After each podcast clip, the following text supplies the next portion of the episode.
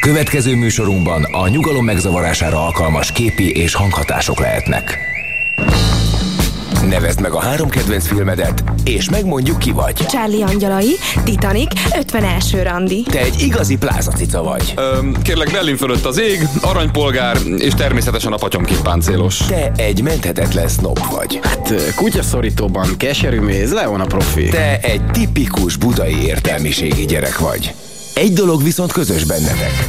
Mindegyik ötökre ráfér, hogy hallgassátok a hétmesterlövészét.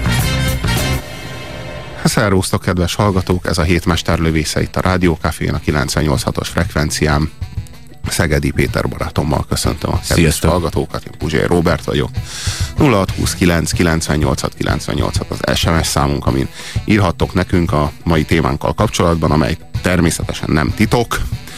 Általában ez egy film ajánló magazin. Általában DVD-ket szoktunk ajánlani, de fél évenként azért ki kell térnünk az egyéb filmekre, nem annyira ajánlásra méltó filmekre is. Szigorúan csak fél évenként, tehát nem igyekszünk nem sűríteni ezt a dolgot, mert azért mégiscsak a pozitív ajánlásokkal, azokkal a preferenciákkal igyekszünk élni, amelyeknek a nyomán érdemes választani, de amikor tanácstalanul álltok a DVD pult előtt, akkor mindig egy segítőkéz jól tud jönni, és a segítőkéz az nem biztos, nem szükségszerűen tereli a ti figyelmeteket a megfelelő irányba, sok esetben rácsap a kezetekre, hogyha rossz felé kotoráztok. Na, a mai adásnak ez a funkciója. Nem kéretik kivenni a következő filmeket, a következő 4 filmet, a következő 1000 évben. Ez a 4 film természetesen szép sorjában fog sorra kerülni.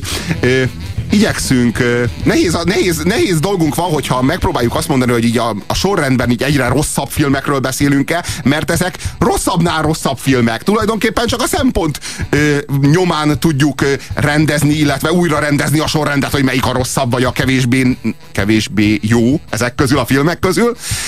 Ezek a filmek, ezek minősíthetetlenül rosszak, és nem érdemes alapból csak rossz filmekről beszélni, csak úgy a rossz filmekről beszélni, mert annyi rossz film van. Miért kéne a rossz filmekről beszélni? De ezek a filmek nem egyszerűen rosszak. Ezek a filmek, ezek minősíthetetlenek. Ezek ordinári szemétfilmek. És azért érdekes, hogy ezek a filmek ennyire rossz filmek, hogy ezek nagyon nagy költségvetésű filmek. Hihetetlen, elképesztő mennyiségű pénzt dobtak ki ezekre, szó szerint szórtak, hánytak ki ezekre a filmekre, ami azért fájdalmas, mert jó filmek esetében az embernek nem jutnak eszébe az afrikai éhezők. Ez elég baj. De persze érthető, hiszen az ember éppen jól szórakozik. De amikor valami minősíthetetlen szemetet kell 2 órán keresztül nézni, akkor az ember mindig az éhes etióp kisgyerekek száját vizionálja, amit meg lehetett volna tömni ennivalóval, milyen jobbnál jobb ennivalókkal, és akkor még ez a film még mindig elkészült volna, és talán egy kicsit jobb lett volna, Isten tudja. Hiszen, ha kevesebb komputeranimációt használnak, talán valami sztorit is kellett volna rakni a helyére, és már is jobban szórakoznánk. Szóval ezek a filmek, amelyekről ebben az adásban szó lesz, ezek a filmek, ezek méltán érdemlik ki az eltanácsolásra méltó pozíciót ebben a bizonyos tematikában, ebben a bizonyos filmfolyamban, amelyet igyekszünk prezentálni a számotokra hétről hétre. Azért én leszek egy kicsit olyan gonosz, és most nem az etióp gyerekekre gondolva, de azért megpróbálok majd néha kicsi a védelmükre kelni ezeknek a filmeknek. Azzal tökéletesen egyetértek, hogy ezek mind mocsok filmek. Tehát ezt nevezzük nevén, hogy mi a baba fekvése. Ezek mind rossz filmek, de mindegyikben én legalábbis, én őszintén bevallom, hogy volt 1-2, amit nem láttam, tehát a műsor kedvéért néztem meg, de ettől függetlenül én még mindig tudtam jól szórakozni ezeken a filmeken, főleg, hogy egymás után néztem őket. És azt kell, hogy mondjam, hogy majd egyszer-egyszer így közbeszúrok néhány pozitívumot. Nem kaptál agyvérzést, amikor végignézted ezeket? Na, egyébként, de én mazoista ember vagyok. Na most. A legkevésbé ajánlott film, vagy ami a legröhelyesebb, amit én bevettem volna a tematikába, de Magyarországon nem kölcsönözhető, ezért miért is tanácsolnánk el tőle, nem lenne jogos, de mindenféleképpen meg kell említenünk, ez a Mega Shark vs Giant Octopus című opus. Ezt a filmet, ezt nem tudjátok elképzelni. Ez a Lorenzo Lamas. Ez a Lorenzo Lamas játsza a főszerepet, és azt hiszem csak a trélerét láttam még, de mindenképpen meg akarom nézni. Lorenzo Lamas neve már garancia a minőség hiányára. hogy is fogalmazzak ezzel a filmmel kapcsolatban. Ez a film a legröhelyesebb film. Nem lehet elmondani, hogy ez milyen gagyi. Előbb-utóbb úgyis le fogják majd valahol szinkronizálni, és valahol bemutatják. Én legalábbis nagyon bízom ebben. A jelen pillanatban csak a trélerét tudjátok megnézni a YouTube-on, be kell írni, hogy Mega Shark, vagyis Mega Cápa versus Giant Octopus, vagyis Óriás Polip. Egy óriási nagy cápa, hogy gondolom, hogy valami atombaleset történt, mert általában ezeket a dilemmákat a legegyszerűbben szokták megoldani. Történt valami atombaleset, és egy hatalmas cápa és egy hatalmas polip képződött belőle. Gondolom, hogy az egész dolognak a biológiai hátterét nem magyarázzák túl a film készítői. Akkora a cápa, meg a tintal, ezek valójában egymással küzdenek, de annyira hevesen, hogy közben kilógó végtagjaikkal elpusztítanak komplett városrészeket. Nem viccelek. Nem tudom, hogy miért utálják egymást, olyan persze van, hogy van olyan óriás tintahal, nem akkora, mint ez, hanem akkora, mint ennek az egyik csápján az egyik ilyen tapadó korong, akkora a valóságban egy óriás tintahal, és valóban a bálnával szokott küzdeni, hogy a tintahal megpróbálja lehúzni a bálnát a mélybe, hogy ott a tintahal... hogy ott a bálna a nagy nyomás alatt szétdurranjon, aztán felfalja. A bálna az pedig megpróbálja fölhozni a felszínre, hogy a nyomás különbség éppen ellenkezőképpen végezzen a csekély nyomás a tintahallal. Hát itt is valami hasonló küzdelem zajlik. Persze a bálna az nem volt eléggé vérszomjas és ragadozó, oda cápa kellett a nyilván a hollywoodi készítőknek, és hát a polip. Olyanokat, azt nem lehet elmondani. A cápa az például átharapja a Golden Gate hidat. Nem viccelek? De hogyan? Tehát annak foga van attól, hogy nagy, az a fogával hogyan harapja át az acélsodronyokat, meg hát az egész Golden Gate-et átkeresztül harapja. A másik, a tintahal, a vadászrepülőgépet az csápjával azt leveri. Konkrétan a levegőből leveri. A cápa, az fölugrik és ráharap az utasszállító repülőgépre. Nem viccelek, átharapja az utasszállító repülőgépet. Nem, tehát... valahol az Alien versus Predatornak a Darwin barát verziója ez, tehát nyilván nem a Földön kívül keressük tehát milyen érdekes, tehát az Alien versus Predator lényegesen elképzelhetőbb dilemma, mint a Mega Shark versus Giant Octopus, hogy ilyeneket miért csinálnak, és hogy nem sül le a pofájukról a bőr. Én ezt egyszerűen nem... Tehát, hogy ők nem veszik észre, és ez a nagy kérdés, hogy ezek a készítők, ezek nem veszik észre, hogy ez, amit csinálnak, ez szemét, és direkt nem angolul mondom. Mert a trash az egy tiszteletreméltó műfaj. Ez egy műfaj. Az egy műfaj. Egyébként ennek a verziójánál szerintem már felmerülhet az a dolog, hogy ezt direkt csinálják. A Lorenzo Lamasnak a korábbi filmjeinél még nem, tehát a fiatalkori zsengéi, ott azokat ő még komolyan gondolta, mert hát ugye ő is föl akar törni mondjuk Steven Seagali magasságokba, vagy Van Damme magasságokba, ahol azért az már színvonal. Ők a mocsok királyai, igen. És úgy gondolom, hogy ő már ugye kiöregedett abból, hogy ezt komolyan vegye, és emiatt gondolom én azt megnézve, én is még csak a trélert láttam, de a trélerből én azt mondom, hogy gyanítom, hogy itt azért már volt. Tehát rátettek két lapáttal. Aztán van még egy másik igazán, tehát most tényleg az aljának az alját mondjuk. Tehát azt, aminél nincs lejjebb. Nymphoid Barbarian in Dinosaur Hell című filmről beszélünk. Ez a nymphoid barbár, vagy a nymfomániás barbár a dinoszaurusz pokolban. Ez a címe. Olyan animáció, hogy el sem tudjátok képzelni. Tehát az is olyan minősíthetetlen, hogy arra nincsen szó. Azért vannak olyan filmek, amiknek a kedvéért érdemes, mert hogy így azok már annyira rosszak, hogy már viccesek. Na, a mai adásban nem ilyen filmekről beszélünk. Tehát a mai adásban olyan filmekről beszélünk, amiket semmiképpen, semmilyen szín alatt ne kölcsönözzetek ki. Fontos néha igenis elrettenteni azoktól a filmektől, amely filmek szemérmetlenül a kezetekbe kívánkoznak ezekben a bizonyos DVD-tékákban. És ilyen film például az elsőként terítékre kerülő Egyedül a sötétben című kanadai, német, amerikai akciófilm.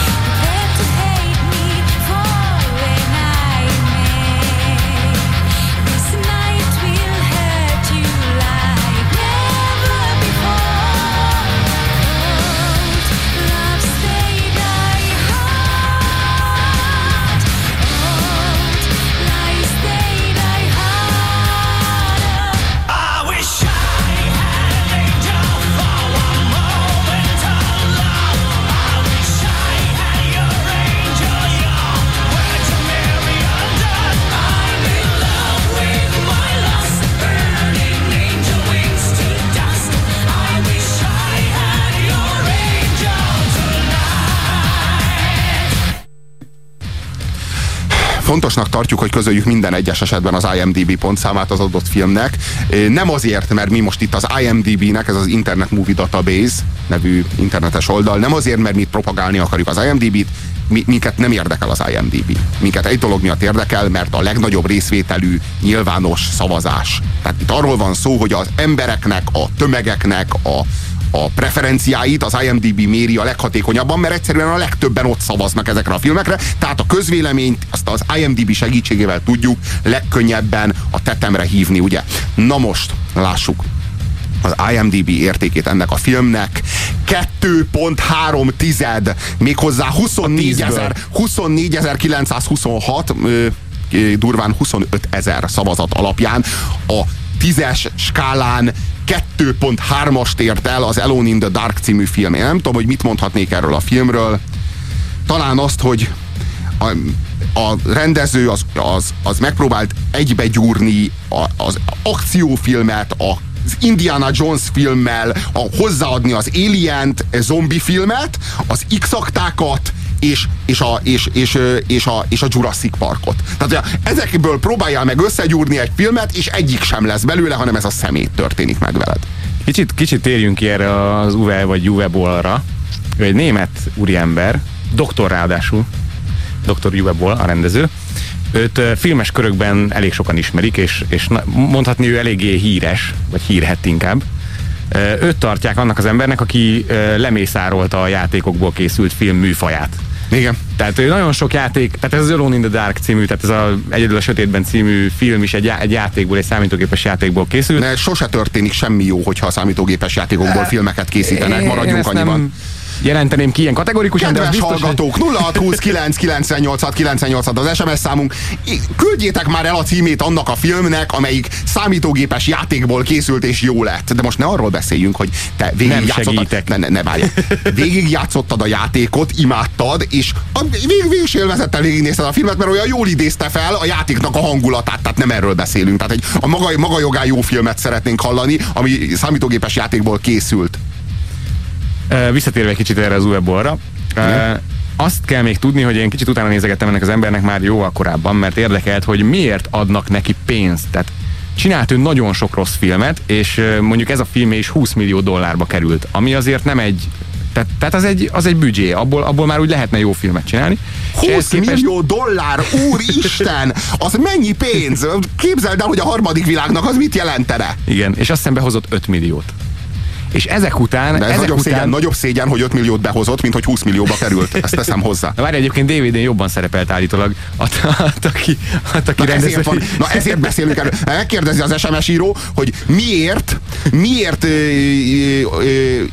fordítatok figyelmet ilyen kegyetlen ergya dolgokra, amikor pazaroljátok a műsoridőt, stb. Ezért, mert ez a film, ez jól kaszírozott a DVD piacon, és ezt és ennek emberi pszichék látták a kárát. Tehát, hogy ez nyilvánvalóan ezt el kell kerülnünk. Tehát mi mentális katasztrófákat próbálunk elhárítani a következő 2 óra során. Ezt kéne, hogy megértsétek. De ez iránti felelősséget nem érzitek át, akkor sajnálom. Akkor nem gondolkodunk hasonlóan erről a dolgokról, akkor nézzétek a Futrinka utcát, vagy nem tudom. Tehát akkor rátok van bízva. Na, közben jönnek az SMS-ek. A Dűne, David Lynch rendezte, írja Udi. A Dűne az nem számítógépes játékból készült. Dűne az egy Frank Herbert regény, amiből készült egy számítógépes játék is. Később készült, mint a film. Viszont a Silent Hill az egy nagyon jó példa. Egyébként én is a Silent Hill-t mondtam. Jól idézi fel a játék hangulatát, igen, ez az a kategória. De azért nem mondjad, hogy a Silent Hill a maga jogán egy jó film. Én a Silent Hill-el viszonylag keveset játszottam, én például Resident Evil-lel sokkal többet játszottam, mint a Silent Hill-lel, és mégis meg tudtam nézni a filmet. Tehát nem azt mondtam, tehát nem... Meg tudtam nézni a filmet, az a jó filmnek a... Jó, ezen vitatkozhatnánk. Prince of Persia hangzott el a kedves esemesíró. A Prince of Persiára én is várok, azt én még nem láttam. Jó, de... Angelina Jolie-t azért nem rossz nézni a Tomb Raiderben. Jó, hát nem, Brad Pitt is nyilván így gondolta, nem volt rossz neki nézni, de a filmettől nem lesz jó. Max Payne, na az egy borzasztó film, tehát példaként se hozzátok fel. Minden esetre, amiről most beszélünk, az az Uwe Bollnak az Egyedül a Sötétben című filmje. 1967-ben bányászok egy ősi amerikai civilizáció maradványaira bukkantak, az Apkani-kéra. Az Apkani nép szerint 2 világ létezett, a sötétség és a fény birodalma. Tízezer éve az Apkanik kinyitották a kaput a két világ között, de mielőtt bezárhatták volna, egy gonosz erő besúrrant a kapun. Az Apkanik rejtélyes módon tűntek el a föld felszínéről, és mindössze néhány lelet maradt utánuk a bolygó legkülönbözőbb pontjai. Ezek tanúsága szerint az örök sötétségben a vérszomjas szörnyek csak arra várnak, hogy újra megnyíljon a kapu.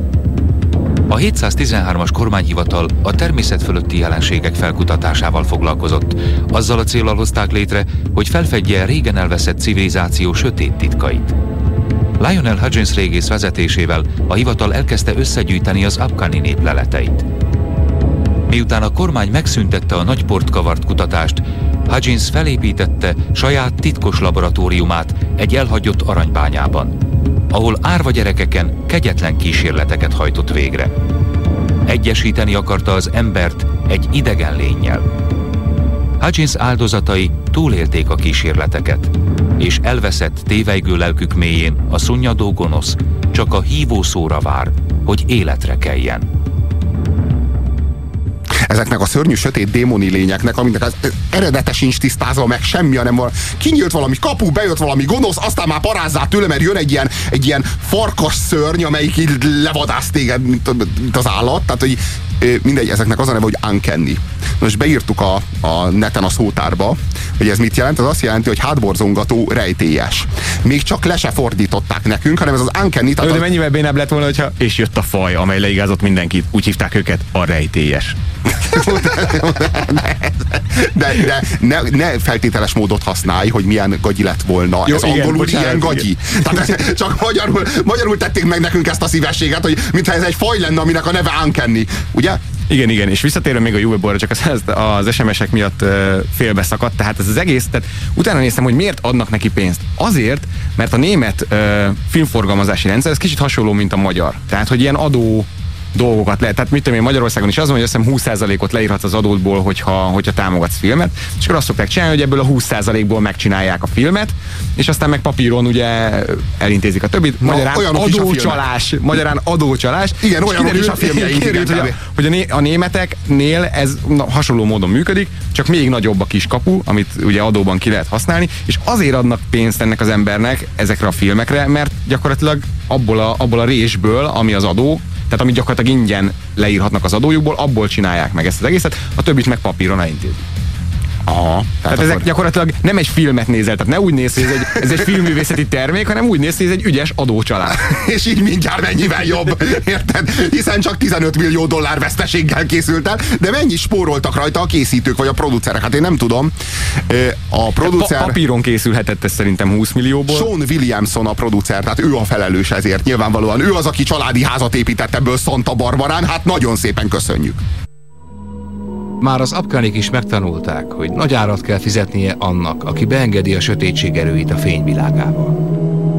Az ő népük rejtélyes módon eltűnt a földszínéről. Most pedig lehet, hogy a történelem megismétli önmagát.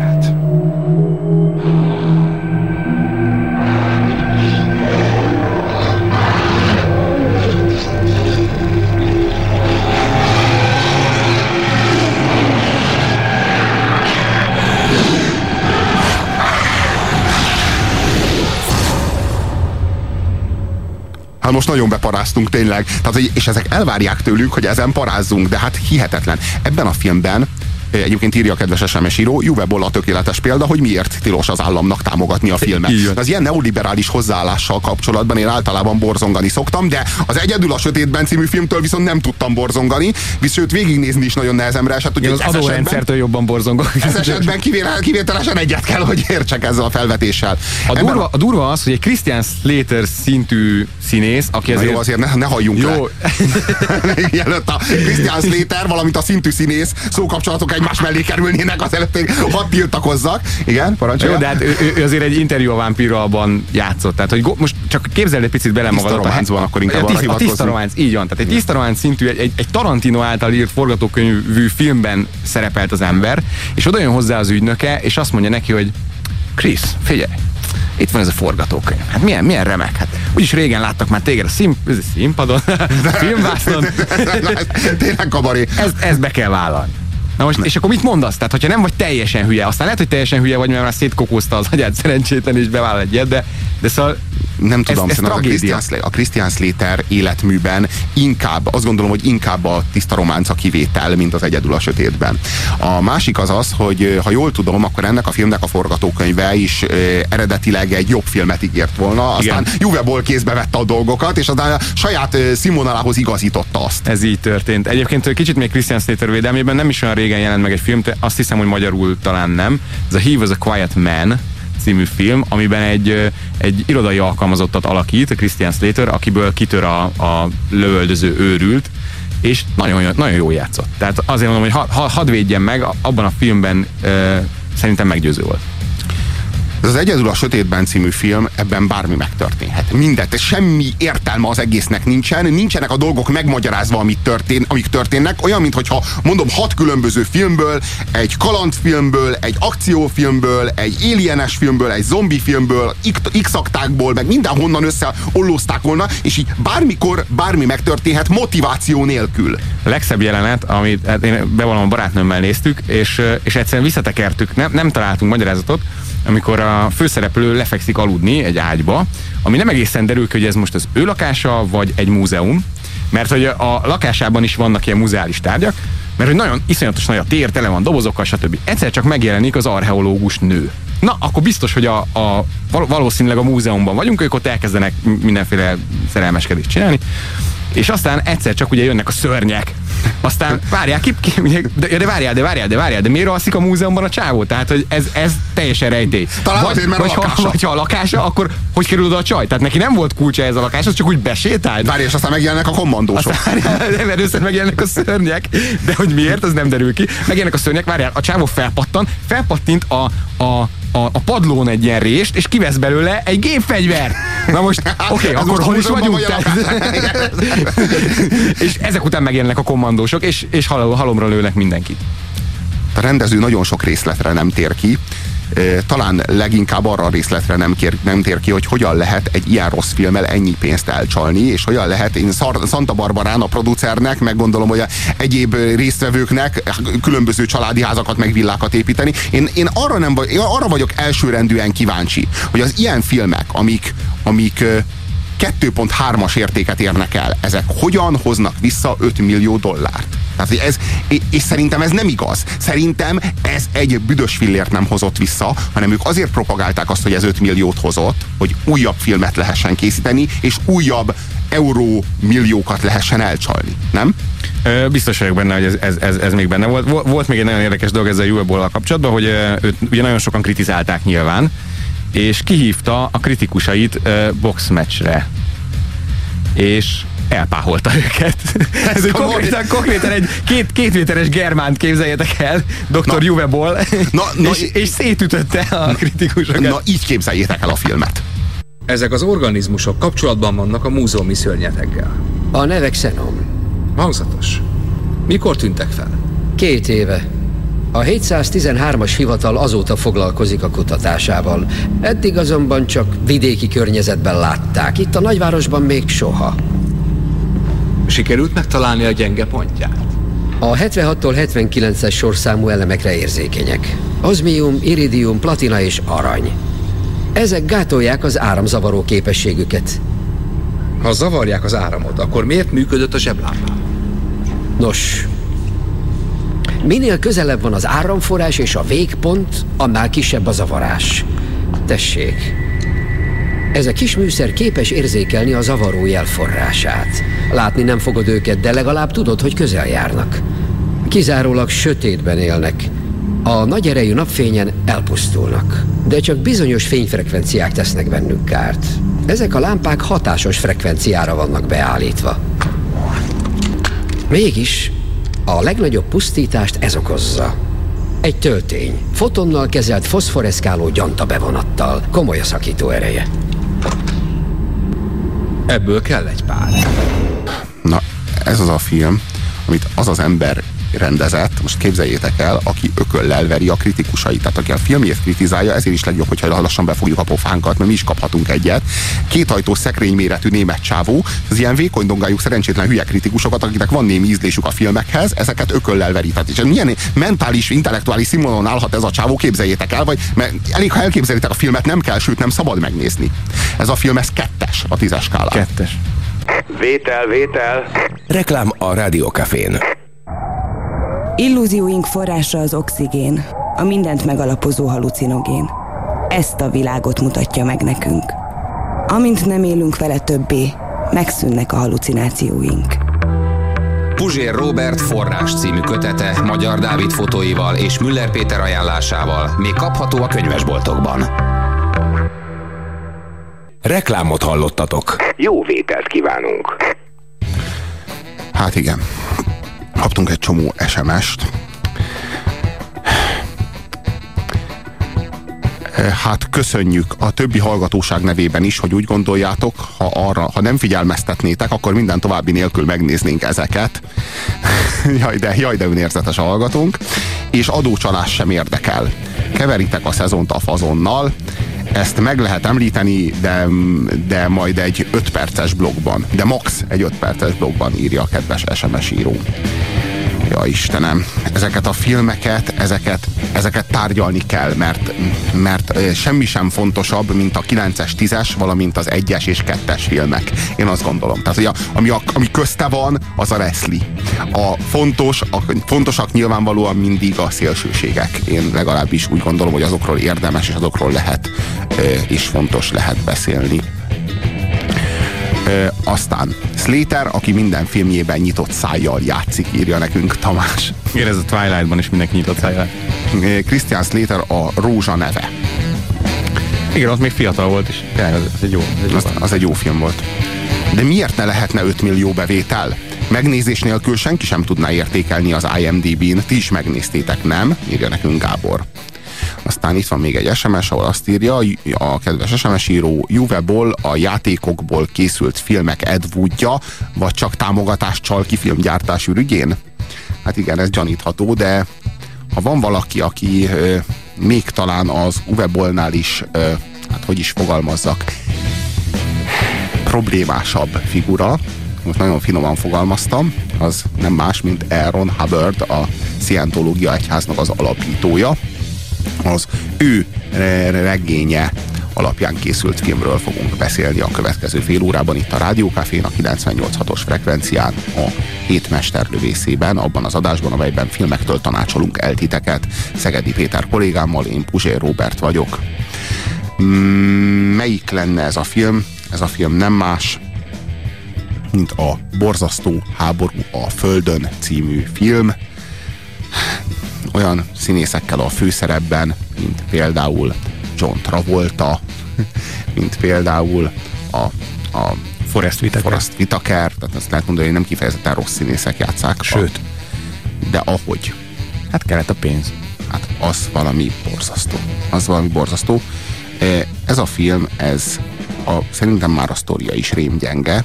A megvalósítás az minősíthetetlen, egyszerűen. Alatta marad minden elvárásnak.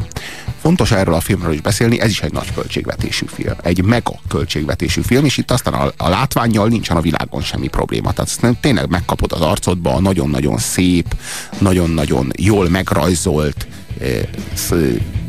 science fiction világot, és ez a világ, ez egészen addig elkápráztat téged, amíg a szereplők ki nem nyitják a szájukat, és nem ömlik belőle az ostobaság. Ez a film, ez két fajnak a küzdelméről szól. Ezek az emberek és az úgynevezett psziklonok. A psziklon faj az egy gonosz, megszálló faj a földbolygón. Ez az invázió, ez a film cselekményét megelőzően több száz évvel történt, tehát már több száz éve a psziklonok uralják a földbolygót. A psziklon bolygóról érkeztek. Ők a psziklon lakók, a psziklonok. Miután megszállták a Földet, gyakorlatilag 9 percen keresztül tartott a háború a Földön, a Föld birtoklásáért, és hát az embereket azokat rabigába hajtották. az emberek aztán évszázadokon keresztül hát így vissza kellett, hogy vonuljanak a dzsungelekbe, és hát gyakorlatilag ősemberi szintre züllöttek vissza. Mindenféle istenekről babonáznak egymás körében, azokról az istenekről, amely istenek a bolygó urai, és amely istenek jönnek, aztán egyenként elviszik őket, meg levadásszák őket, ezek nyilvánvalóan a psziklonok személy szerint. Meg olyan emberekről beszélnek, akik jéggé fagytak, akik meglátták az isteneket, és jéggé fagyasztották őket az istenek. Ugyanis, hogyha meglátod az isteneket, akkor nem úszhatod meg. Tehát akkor te onnan épp bőrrel nem jutsz ki. Na most ezek, akik jéggé fagytak, ezek a szobrok. Az egykori szobrok, amiket az emberek állítottak, azok a jövő ősemberei szemében azok jéggé fagyott emberek, akik meglátták a sziklonokat. Ezek rettenetesen gonosz lények, ezek a psziklonok. El se tudjátok képzelni, hogy mennyire kegyetlenek, egytől egyig, mint pszichopaták, egy se tartja meg a szavát. Nem is értem, hogy egy ilyen pszichopata faj, ami most nem olyanok, hogy így egymás körében azért együttműködnek, de az idegen fajhoz tartozóakat átverik, hanem ezek egymást is átverik, léptennyomon, percről percre átverik egymást. Hogy voltak ezek képesek megszállni egy idegen bolygót, mikor nyilvánvalóan folyamatosan hazudnak egymásnak, folyamatosan becsapják egymást. Annyira gonoszak, annyira kegyetlenek, annyira alávalóak, és mindeközben megborzasztó primitívek, holott ők a felsőbbrendű faj, akik 9 perc alatt hódították meg a bolygót, az ezredfordulót, már a 2000-es éveket követően. Ez a film 3000-ben játszódik. Tehát 1000 éve uralják a bolygót, és még mindig nem tudják azt, hogy az ember nem tud repülni. Például. Meg még mindig azt gondolják, hogy az ember természetes tápláléka a nyers patkányhús. Tehát így igazából a sztoriban nincs eldöntve, hogy ezek a psziklonok ezek hihetetlenül értelmesek, vagy pedig elképesztően ostobák és primitívek. Ugye egyik percben úgy tűnik, hogy ez egy magasabb rendű faj, amelyiknek olyan eszközrendszere van a tanulásra, meg a másik lefegyverzésére, meg minden egyéb hasznos és fontos szempontból, hogy az valami fantasztikus, ahogyan az egy sci-fi filmben illik, a másik percben pedig aféle ősállati butaságról tesznek tanúbizonyságot. Tehát ez is nagyon érdekes. Na most a nevük sem véletlen. Ugye, psziklonok. Tudni kell, hogy Aaron Hubbard alapította ugye a Scientológia egyházat, a scientológusoknak pedig a nagy konkurenciájuk a pszichológia, illetve a pszichológusok. Egyes rossz nyelvek szerint azért utálják ők nagyon a pszichológusokat, mert a pszichológusok azok konkurenciát jelentenek nekik a szerencsétlen, elesett, nyomorult, kiszolgáltatott emberek lelkiért folytatott küzdelemben. Tehát aki pszichológushoz kerül, az a pszichológia markaiba került, és az a scientológusok azt már nem fogják tudni lehúzni, vagy azt már nem fogják tudni elszakítani a családjától, vagy kiszolgáltatni a saját eszközeiknek, vagy érdekeiknek.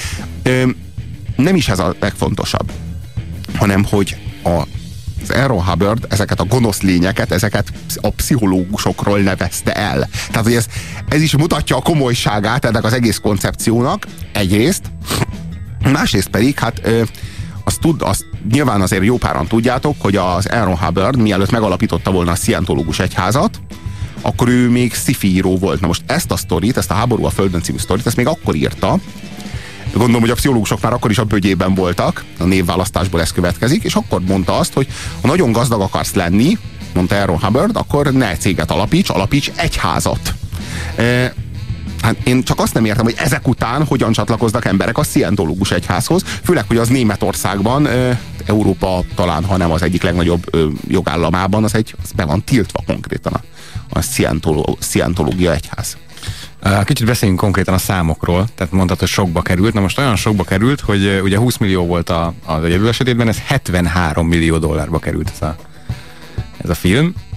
Tudni kell, hogy maga John Travolta is scientológus, tehát úgy gondolom, hogy ez valahol egy presztízs kérdés volt a Travoltának, egyébként a producerek között is szerepel. Tehát azt kell tudni, hogy ez a film, ez egy scientológus projekt. Most, hogyha a scientológusoknak a mentális állapotára próbálunk következtetni, ez alapján, a film alapján, ugye a scientológus egyháznak ez volt a fontos küldetés, és ebbe öltek bele ennyi pénzt, hogy ez volt az a film, amit el kellett készíteni, hogy a pszichológusok azok hogyan fogják a 3000. évre meghódítani a Földet, és elnyomni a szerencsétlen embereket állati sorba taszítva, akkor hát ez sikerült. Érdemes megtekinteni a filmet, mert ez alapján jól lehet következtetni erre vonatkozóan. Milyenek ezek a psziklonok? El se tudjátok képzelni. Tehát, hogy ez a Terl, aki a fő psziklon, akit John Travolta játszik, az annyira gonosz, már az ostobaság határán túl gonosz, és úgy viselkedik közben, mint a gyerek. Magáról az egész filmről el lehet mondani, hogy olyan, mintha gyerekek írták volna, és olyan, mintha gyerekek játszanák. Olyan, mint egy ilyen gyermekszínjátszókör az egész. Tehát a gonosz az úgy nevet benne, hogy tehát, hogy az valami ordinári, tehát a minden finomságot, minden érzékenységet annyira nélkülöz, nem csak a sztori, nem csak a rendezés, hát a színészeknek a játéka az valami szégyenletes. Tehát én mindig tudtam, hogy ez a John Travolta ez egy meglehetősen gátlástalan figura, aki a rendezőknek inkább az a dolga, hogy visszafogja az ő széles gesztusait. Na most itt szabad kezet kapott, hiszen ő volt a producer. Na most látni akarjátok, hogy milyen az, amikor John Travolta kiélheti a scientológus énjét a filmvásznon, akkor nézzétek meg ezt. Nem akarjátok le. Kermango! Mikor a bolygó legjobb biztonsági főnöke távozik, az a legkevesebb, hogy meghívom egy pohár kerbangóra a ház költségére. Persze a mi kis egyességünk bizonyára még hatályban van. Most, hogy távozik innen, az a szerencsétlen kis baleset nem fog varázsszóra felbukkani az aktámban. Természetesen, én mindig álltam a szavam. Mert én mindig tájékoztattam mindenről, aminek fültanúja voltam. Úgy van, és az információi gyakran bizonyultak elég hasznosnak. Köszönöm.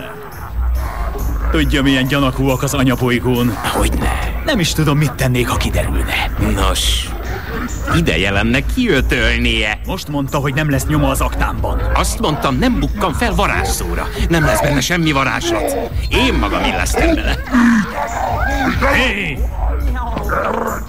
Nem azt mondta, hogy mindig állja a szavát? Mindig állom a szavamat, és betű szerint betartom az egyességünket. Amíg hasznos információkkal látott el, nem írtam jelentést. De most, hogy elhagyom ezt a szánalmas és ostoba bolygót, többé nem szolgálhat számomra hasznos tájékoztatásokkal. Könyörüljön! A fiamat most vették fel az akadémiára. Ő az első a családunkban. Tudja, mennyibe kerül. Kérem, mint a barátja, nem feledkezne meg a jelentésről. Nos, mint jó barát esetleg megfeledkezhetnék a jelentésről. De sajnálatos módon nem vagyok a barátja. Ostoba! Ez egy bohóc, ez egy félelmetes és kegyetlen faj, ez igázta le a földet, ez a bohóc senki házi. És a gonoszságot úgy ábrázolja a rendező, Roger Christian, érdemes nem megjegyezni a nevét, hogy tehát, hogy annyira gagyi, hogy az valami félelmetes, mint hogyha direkt úgy lett volna elkészítve, hogy hogyan kell röhelyesre megcsinálni egy olyan filmet, ami akár komoly is lehetne. Nem értem. Tehát, hogy így konkrétan a főhőst azt úgy hívják, hogy Johnny Goodboy Tyler. Nem viccelek, Johnny Goodboy Tyler. Ennyire gagyi ez a film. Egy kicsit azért tényleg a védelmébe kelek, mert azért van egy-két jó momentum. Például az eleje, az nekem tetszett. Tehát egészen addig, amíg nem kezd kibontakozni ez az egész... Meg nem jelennek a sziklonok. Nem, mert ugye én ezt arról szól, hogy a jövőben ősközösségi körülmények közé szorulnak vissza az emberek, veszélyeztetett fajjá válnak. Ebből még bármi jó is ülhetett volna, csak aztán jöttek a sziklonok. Na, onnantól és beszélnek ezekről az istenekről, akik ilyen démonok, vagy ilyen démonokként vannak leírva. Tehát az eleje, amikor még ebbe az ilyen ősközösségi társadalomban nézzük az embereket, ez nekem bejött. Egy dolog nem tetszett, az, hogy a szerencsétlen operatőr soha nem tudta egyenesen tartani a kamerát, hanem mindig ilyen dőlt szögeket látunk, tehát folyamatosan dőlnek a horizontok, és nem értettem, hogy miért. Tehát, hogy ezt akkor szokták használni, tehát persze nyilván használják a rendezők ezt, amikor megborul az egyensúlya a karakternek, és általában egy ilyen belső dolognak a kivetülése, de amikor megyünk az utcán, akkor nem szokták, nem szokták így megdönteni a kamerát. Na most ebben a filmben az emberek, azok akik hát elfognak embereket, ezek közül az ősemberszerű, hát ilyen, hogy is fogalmazok, ősközösségi körülmények között élő nagyon-nagyon szerencsétlen emberek közül, azokat berángatják egy búra alá, azért élnek a sziklonok búra alatt, mert ők más gázt lélegeznek, mint az emberi faj. Na most a búra alatt aztán ők ilyen légzőkészülékekkel mindenféle ilyen alantas munkákat végeznek el a sziklonoknak a felügyelete alatt, csak hogy ezek a sziklonok korruptak, és ez a Terl, aki a John Travolta, és ez a Kernek, az ő sameszának, a Forest Whitakernek a segítségével. Érdekes, hogy a sziklonok között is vannak fekák, meg fehérek, ez is különös, persze sajátos, hogy ne, hiszen a sziklonbolygóról jöttek egy másik galaxisból, hát hogy is ne, persze, nyilván vannak köztük feketék, fehérek, ahogy nálunk is. Olyan fogalmakkal dobálóznak, hogy menjen a pokolba, meg ilyen, tehát ilyen pokol, menj, ilyen fogalmaik is vannak, tehát át se lett gondolva ez az egész, hogy megírták, olyan gagyi, hogy az valami rémületes, na mindegy. Elkezdenek kilopni pénzt a központi költségvetésből, mégpedig úgy, hogy találnak aranylelőhelyet, és az aranylelőhelyet ezt megpróbálják kitermeltetni ezekkel a bizonyos emberekkel.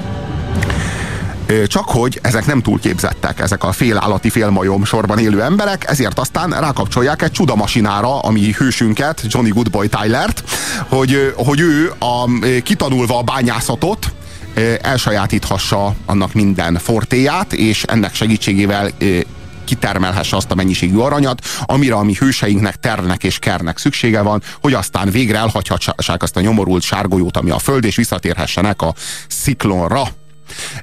Úgyhogy rákapcsolják, mondom, őt erre a bizonyos gépre, amely gép egyszerűen a rengeteg sziklon tudást azt belesugározza a mi hősünknek, Johnny Goodboy Tylernek az agyába.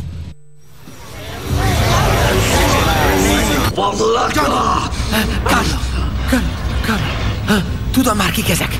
Tudom, honnan származnak. Beszélem a nyelvüket. A szörnyeké? Szikloknak hívják őket. Mit műveltek vele? Bele kellett nézni egy fénycsovába. Ez egy szent masina. Nem csak tanít. Ez egy tudós masina. Olyan gyorsan küld képeket a fejedbe, mintha pörögnél. Gyere, menjünk, Johnny. Menjünk! Nem lehet. Maradnom kell. Még többet kell megtudnom róluk. Meg lehet, hogy ez az egyetlen reményünk.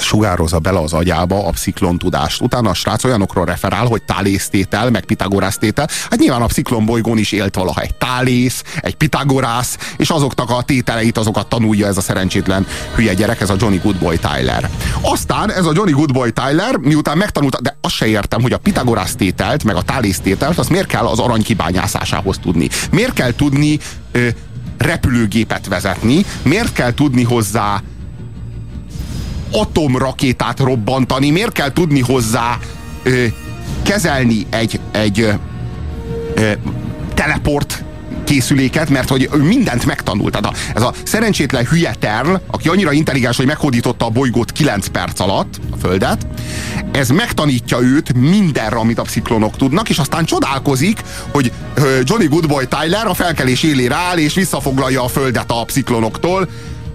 Tehát itt arról van szó, hogy ők annyira fejlettek, hogy 9 perc alatt igázták le a bolygót, ehhez képest most egy majomfaj egyetlen egy embernek a vezetésével, aki ismeri a tálésztételt, a pitagorásztételt, tudja kezelni a repülőgépet, meg a teleportot, az most gyakorlatilag kiírtja a világ egyetemből ezt a fajt, konkrétan a psziklonokat. Ez történik meg. Tehát ez történik meg ebben a filmben. Az ősemberek, várjál, de ez még, tehát azt kell tudni, hogy a sziklonok azóta már, hogy meghódították a Földet, még 1000 évet fejlődtek. És most állnak azon a színvonalon, hogy nem tudják, hogy az ember az nem patkányhúson él.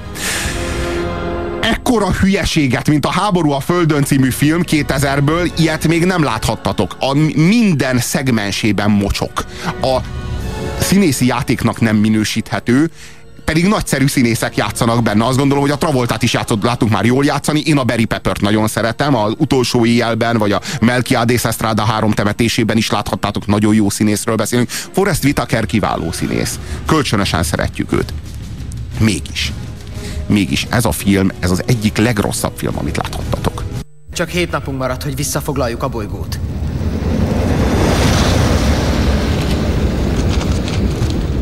Figyeljetek! A psziklóbiztonsági rendszabályok alapján, ha lázadást robbantunk ki, és csak olyan fegyvereket használunk, amiket nem tartanak veszélyesnek, például köveket és botokat, egyszerűen összeterelnek minket és visszakergetnek a ketrecekbe. De ezt a lázadást a kupolán belül robbantjuk ki. Tehát a psziklóknak be kell jönniük a városba, hogy bekerítsenek. És akkor a levegőbe röpítjük a kupolát. Kálóra bízom a feladatot. De nem lesz rajta légzőmaszk. Nem kap majd levegőt. Meg fog halni. Ha? Én? Én robbantsam a levegőt. A levegőt repítheted. Sima ügy. Sima ügy, érted?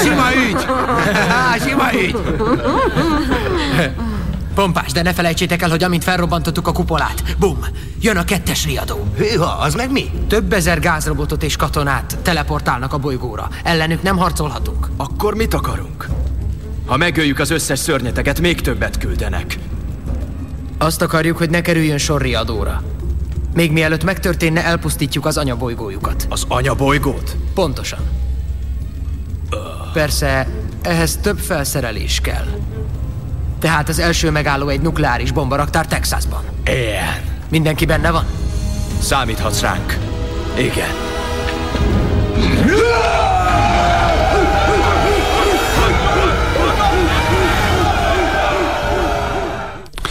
Kaptunk egy csomó SMS-t. A scientológusok zsarolják a tagokat, írja nekünk T. Hát mi is hallottunk már eféléket.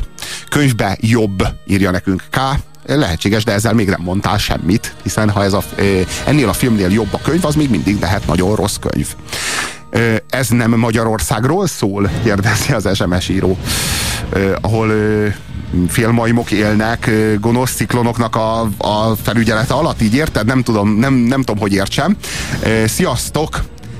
Ülök a héven és visítok, Jézusom, hihetetlen jók vagytok. Következő SMS író azt írja, ezt hallgatni is unalmas. Na most döntsétek el. Tehát, Robi, szereted a szélsőségeket? Nem? Igen, szeretem, örömmel. Szegény csőre Eric Cartman Gábor, írja kedves SMS író.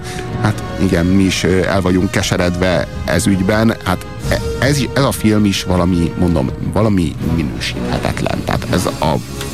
Egyébként szegény Csőre Gábor bekapta, mert ő az Alone in the Darkba is, ő a Stephen Dorffnak a hangja. Hát mind a két filmben aktívan én nem tudom, tehát ilyen tehát maguk a sziklonok kiképeznek maguk ellen egy tökéletes ügynököt, hogy aztán az elpusztítsa őket. Ilyen nincsen, ilyen hülyeség. Tehát ha kapok fél órát, hogy írjak egy forgatókönyvet, jobbat írok. Pedig nem gondolok magamra úgy, hogy én vagyok a sci-fi herceg. De most komolyan, hát ilyen hülyeséget, de érdemes megnézni, mert szégyentelen. Tehát szégyentelen ez az egész. Annyira méltó az egész scientológiához, annyira méltó John Travoltával kapcsolatban is mindig úgy voltam, hogy ez a John Travolta scientológus tényleg, és akkor ez azt jelenti, hogy az néha olyan emberi a csávó, és akkor ez biztos levetkőzi magáról, amikor scientológus, és aztán érdemes megnézni ezt a filmet. Na itt scientológus. Itt John Travoltát megnézheted, és egész biztos vagyok benne, hogy a Tom Cruise meg a John Travolta azok nagyon kemény közelharcot folytattak, hogy melyikük játszhatja el Terlt. Gondolom, hogy Tom Cruise nagyon el akarta játszani Johnny Goodboy Tylert, csak aztán nem kapta meg erre a lehetőséget. Tényleg elkeserítő. Egyszerűen elkeserítő, hogy ilyen filmek egyáltalán léteznek, mint a Háború a Földön című film. Hányast tudunk adni erre a filmre? Mivel nekem az eleje tetszett, én egy 3-ast adok neki. Mindenképpen látványos film, egy 3-as talán meg is érdemel. Vétel. Reklám a Rádió Cafén. Amit megőrzök, abban halandó vagyok. Amit megosztok, abban múlhatatlan vagyok. Amiről lemondok, abban halhatatlan vagyok. Amit feláldozok, abban örökkévaló vagyok. Puzsér Róbert Forrás című kötete Magyar Dávid fotóival és Müller Péter ajánlásával még kapható a könyvesboltokban. Reklámot hallottatok. Jó vételt kívánunk! Aaron Hubbardnak március 13-án lesz a 99. szülinapja, nekem meg a 30. Írja nekünk Bence, amúgy scientologies.com. Robi, mire adsz 1-est, ha erre is 3-ast? Kérdezi a kedves SMS író. Várjad ki a végét, kérlek. Biztosítalak a felől, hogy ebben az adásban lesz 1-es film. Amerika is kiképezte maga ellen Bin Ládent, vagy ez is csak sci-fi? Kérdezi az SMS író. Hát igen, azért amerikai... Tehát ha a legokosabb nemzetet képzeljük magunk elé, és most nem a legerősebbről beszélek, hanem a legokosabbról, akkor Amerikát látjuk magunk előtt, vajon? Műsorotok már is hozzátesz 1 pontot a filmekhez, írja az SMS író. Imádom a műsorotokat, írja a másik kedves hallgató. Képes vagyok programot csinálni csak azért, hogy kocsiban legyek és hallgassam a műsort, de képesek vagytok az első órában egy filmről beszélni. Nem értem. Két filmről beszéltünk az első órában, nem értem. És a lista elején lévő filmekről csak pár percet. Ja, értem. De ez a, amikor top 10-ről van szó, arra gondol a kedves SMS író, azt gondolom. Nem tudok ennyit kocsikázni, kimegyek a hatósugárból, írja nagyon smiley-zva a kedves SMS író. Na. Ez a Rádió Café. A 98.6-os frekvencián még egy órán keresztül Szegedi Péter és Puzsér Róbert a mikrofonok mögött.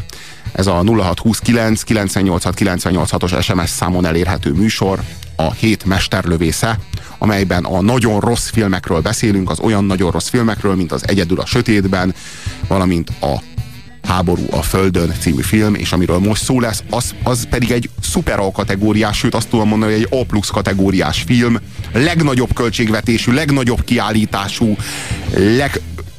legordináribb film, amit talán láttam, úgy rühellem, hogy muszáj volt bevenni ebbe a tematikába, mert annyira... Tegyük hozzá, hogy én szeretem ezt a filmet. Annyira sötét, ostoba filmről beszélünk, hogy az valami elképesztő. Ez a film pedig a Holnap Után című film, ez egy nagy katasztrófafilm, tele minősíthetetlen ostobaságokkal, érthetetlen hülyeségekkel, rosszabbnál rosszabb szituációkkal, amelyek az életben soha nem állnának elő, olyan hősiességekkel, amik az embertől maximálisan távol esnek. Tehát, hogy minden az igazi amerikai álomnak a teljes kifacsarása, a végtelen ostobaság, ami ömlesztve a pofátokba zúdul ennek a filmnek a kapcsán. Na, erről lesz a következő fél órában szó.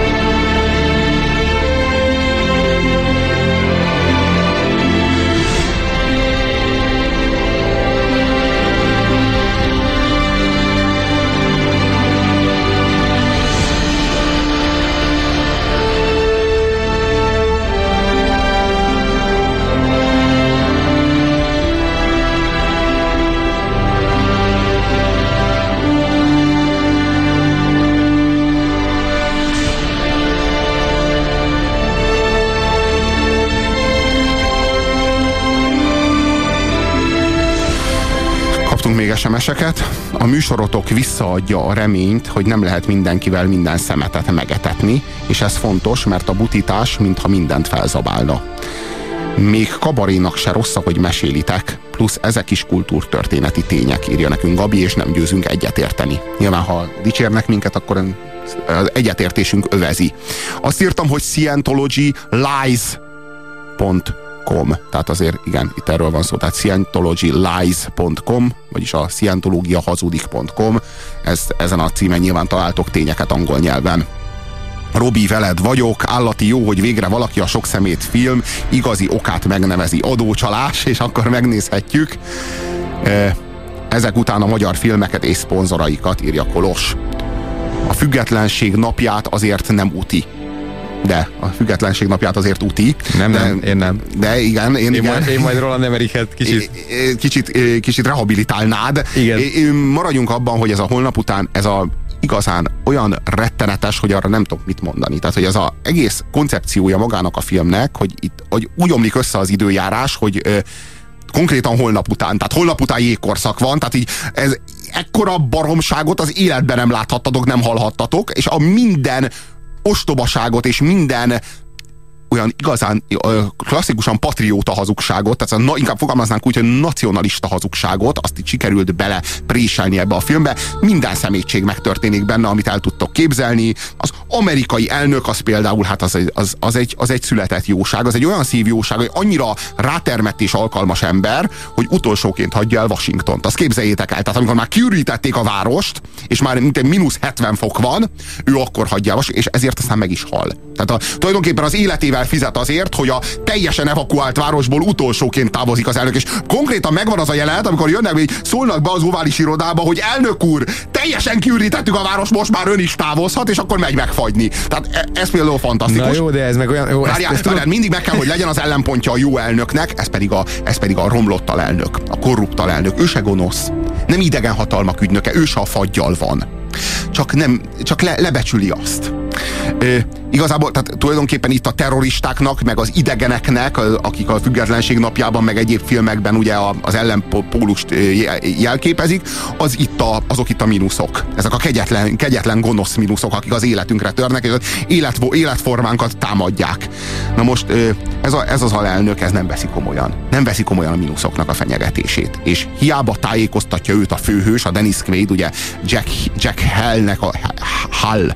Hall-nak a szerepében ugye Dennis Quaid tájékoztatja az alelnököt a közelgő veszélyről, az alelnök nem veszi komolyan ezt.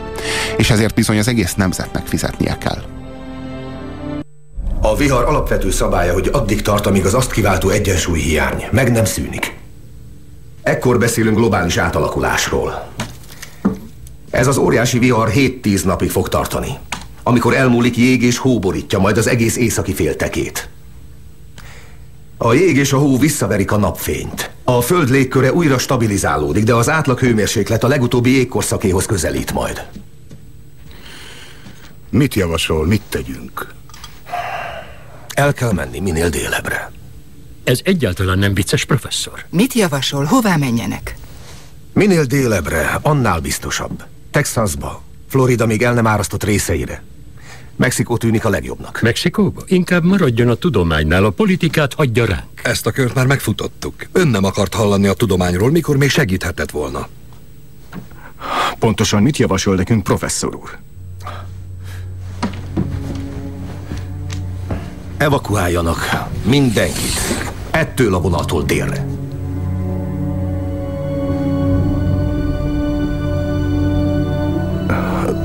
És akik északon vannak? Számukra sajnos késő. Ha kimennek a szabadba, a vihar végez velük.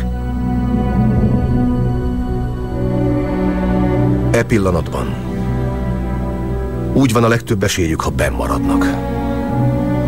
És imádkoznak. Ennyi.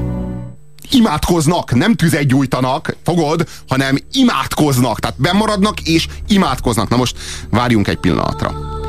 Később ez a bizonyos alelnök, ez a felelőtlen alelnök, aki lebecsüli a mínuszoknak a fenyegetését, az ugye az elnök halálával ő lesz az elnök.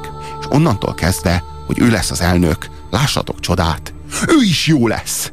Átkerül a jó pólusra. Miért? Mert az elnöki hivatal az feltölti az elnöknek a személyét szent lélekkel. Nincs mit tenni. A arany fénybe borítja ő az ő auráját az elnöki hivatal. Az elnöki hivatalnak van egy ilyen szentsége. Most ne röhögjetek, ebben az amerikaiak nagyon nagy része tényleg komolyan hisz. Tehát hisz abban, hogy az elnöki hivatal az egy szentséges intézmény. És ezek a filmek azok, amik erről tehetnek. Hogy pontosan, tehát figyeljétek meg a filmet, amikor az alelnökből elnök lesz, abban a pillanatban ő már ő is átállt a Jedikhez, gyakorlatilag ez történik, onnantól kezdve ő komolyan veszi a fenyegetést. Mert, hogy mondjam, egészen tehát másképp kell játszania a színésznek, tehát föl kell mutatni azt, hogy attól, hogy ő elnök lett, tehát nem az történik, hogy valaki elnök lesz, és pont ettől válik a hatalom ittassá, ettől válik romlottá, ahogyan azt a gyakorlatban sok esetben megfigyelhetjük. Nem, a hatalom megrontja az embereket, ezt tudjuk, de nem az elnöki hivatal. Az ilyen fokú hatalom, ott már visszájára fordul ennek a dolognak a logikája, ott már megjavítja, ott már jobbítja az embereknek az erkölcsi érzékét. Ott onnantól kezdve tényleg az amerikai népért, az amerikai társadalomért akarnak tenni valamit, igazán. Robi, csak egy dolog, tehát te annyira utálod ezt a filmet, hogy nem foglak, tehát nem is akarlak meggyőzni arról, hogy ez egy jó film, mert nyilván nem erről van szó. Kaptunk egy nagyon vicces SMS-t, bocsássál meg, kérlek. Olvasd be. beolvasom. Azt írja nekünk a kedves SMS író Kolos. Floridában dolgozom, épp most is, főnökeimmel meg vagyok egyezve, műsorotok alatt nem zavarnak munkával, ne kíméljetek senkit, hajrá Kolos. Mondom, hogy Florida még el nem árasztott területein dolgozik Kolos. Na, tehát kicsit visszatérve a filmvédelmére, tehát hogy nem azt mondom, hogy ez egy jó film, viszont valami, tehát olyan szinten fogja meg az emberekben lévő ilyen gyereket. Tehát a gyerekek meséket akarnak hallani, és ezek a dolgok, amiket te most nagyon támadsz, ezek ténylegesen hazugságok. Tehát tényleg nyilván senki nem hiszi el, vagy illetve nagyon remélem, hogy senki nem hiszi el, hogy attól, hogy az alelnök elnöki székbe kerül, attól valami nem is tudom, szentélekké változik. De egyszerűen ez a film, amikor én mondjuk ezt megnéztem a moziba, akkor így jól szórakoztam. Tehát én nem vártam, nyilván nem egy Almodóvár filmet vártam ettől, vagy nem ettől vártam, hogy új megvilágításba helyezzen nekem dolgokat, sőt, ilyen szempontból még idegesítő is volt, hogy felhozza ezt az egész globális felmelegedés témát, mert ne. Tehát ne akarjon egy ilyen film oktatni engem arról, hogy mi lesz a globális felmelegedése, majd elolvasom azoknak a tudósoknak a véleményét, akik ebben komolyan tudnak erről beszélni. Nem ez a lényeg, hanem beültem, és azt akartam megnézni, ahogy mindent eláraszt a jég, és hatalmas, látványos dolgok történnek, és közben szól a zene, és Dennis Quaid szintű színészek rohangálnak ebbe az iszonyatosan bugyuta dologba, és közben rágom a popcornt, és iszom a kólát, és ezt megkaptam. Ez csodálatos. Ellenben az Alone in the Darktól, tehát az Édül a sötétedbentől nem kaptam meg ugyanezt. Én meg az a baj, hogy én meg máshogy állok ez a dologhoz hozzá. Én meg valahogy mindig valami valóságosat szeretnék látni, mindig valami igazit szeretnék látni.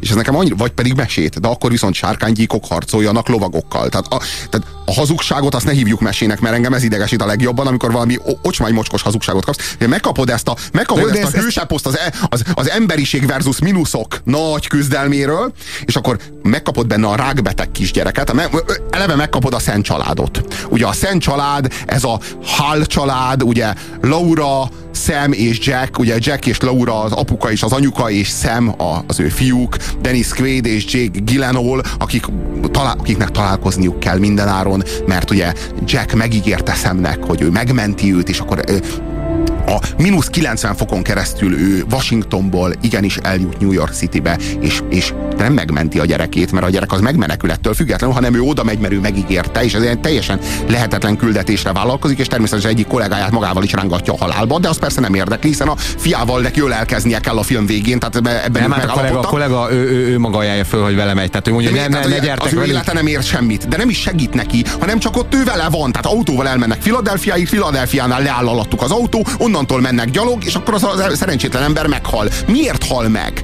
Azért, mert az ő főnöke megígérte a fiának, hogy ölelkeznek a film végén. Hozott egy ilyen döntést. Hát senki nem szorított pisztolyt a fejéhez, ha most a film keretein belül. De mögött a döntés mögött nincsen semmi, nincs meg a motivum mögötte. És az anyuka, aki pedig ott marad a rákbeteg kis gyerekkel a rákkórházban, amikor jön a mínusz 90 fok.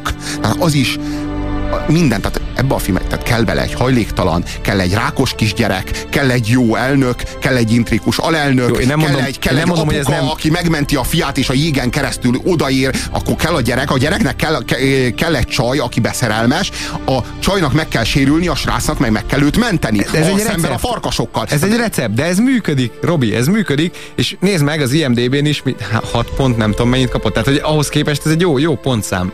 Jó, de sőt, várjál, nézzük már meg a számokat. Annál fontosabb beszélni erről a filmről, hogy 6.3-at kapott az IMDb-n.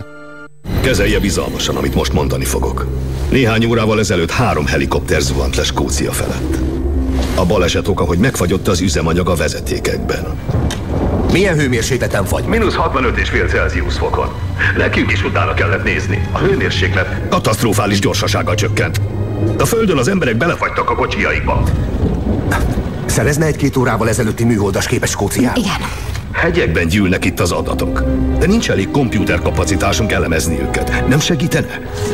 Küldjön át mindent, igyekszünk. Köszönöm, Jack. Viszont hallásra. Ez Skócia a hőmérséklet csökkenés idején. Épp úgy fest, mint egy hurrikán. Csak hogy hurrikán nem alakul ki szárazföld felett. Halljuk a számokat. Na, tehát hogyha ezt úgy nézzük, hogy ez egy üzleti vállalkozás, ez egy sikeres üzleti vállalkozás, mert 125 millióba került, amit nagyon sok, és 544-et hozott. Fantasztikus.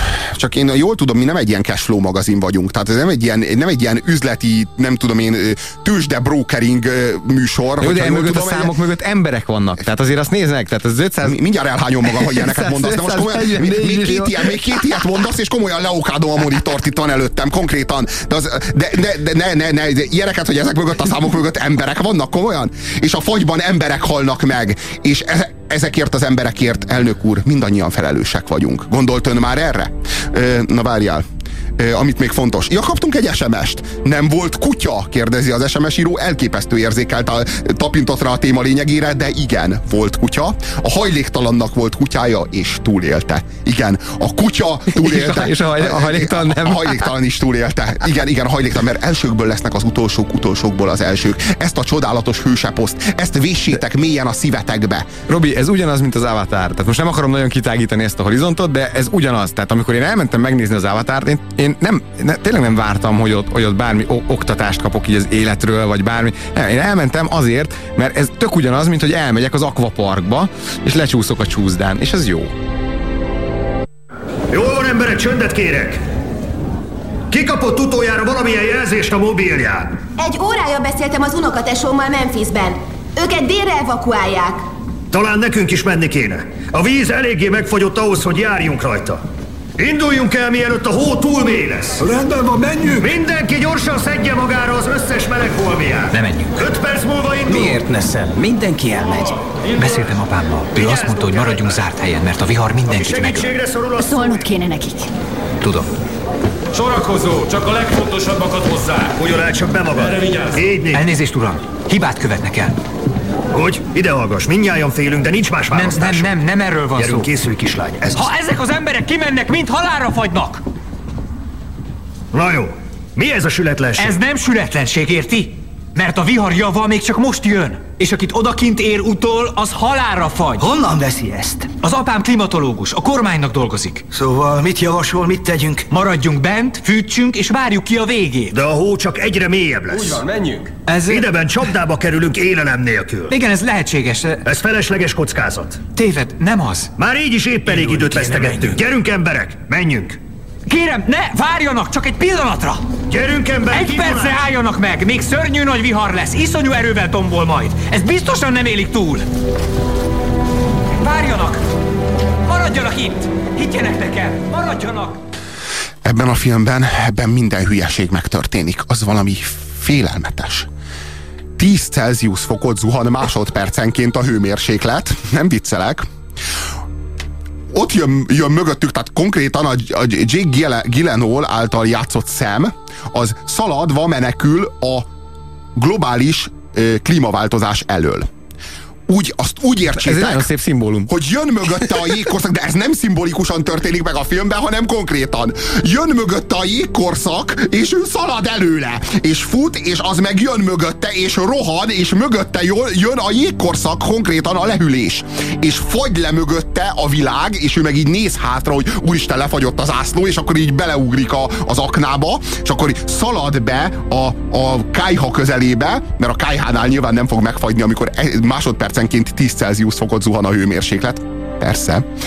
Szalad, fut a kályhához, és mögötte jön a jégkorszak! Nem vicc! És mondja neki a haverja, hogy csap be az ajtót, és becsapja az ajtót, és ahogy becsapja, és elengedi a kilincset, és lefagy a kilincs. Konkrétan! Szaladni kell a fagy elől. Hát ilyen hülyeséget az életben nem látatok. Tehát a jégkorszak az olyasmi, ami 100 év alatt történik meg. Na jó. Lehet, hogy rosszabb esetben megtörténik 50 év alatt.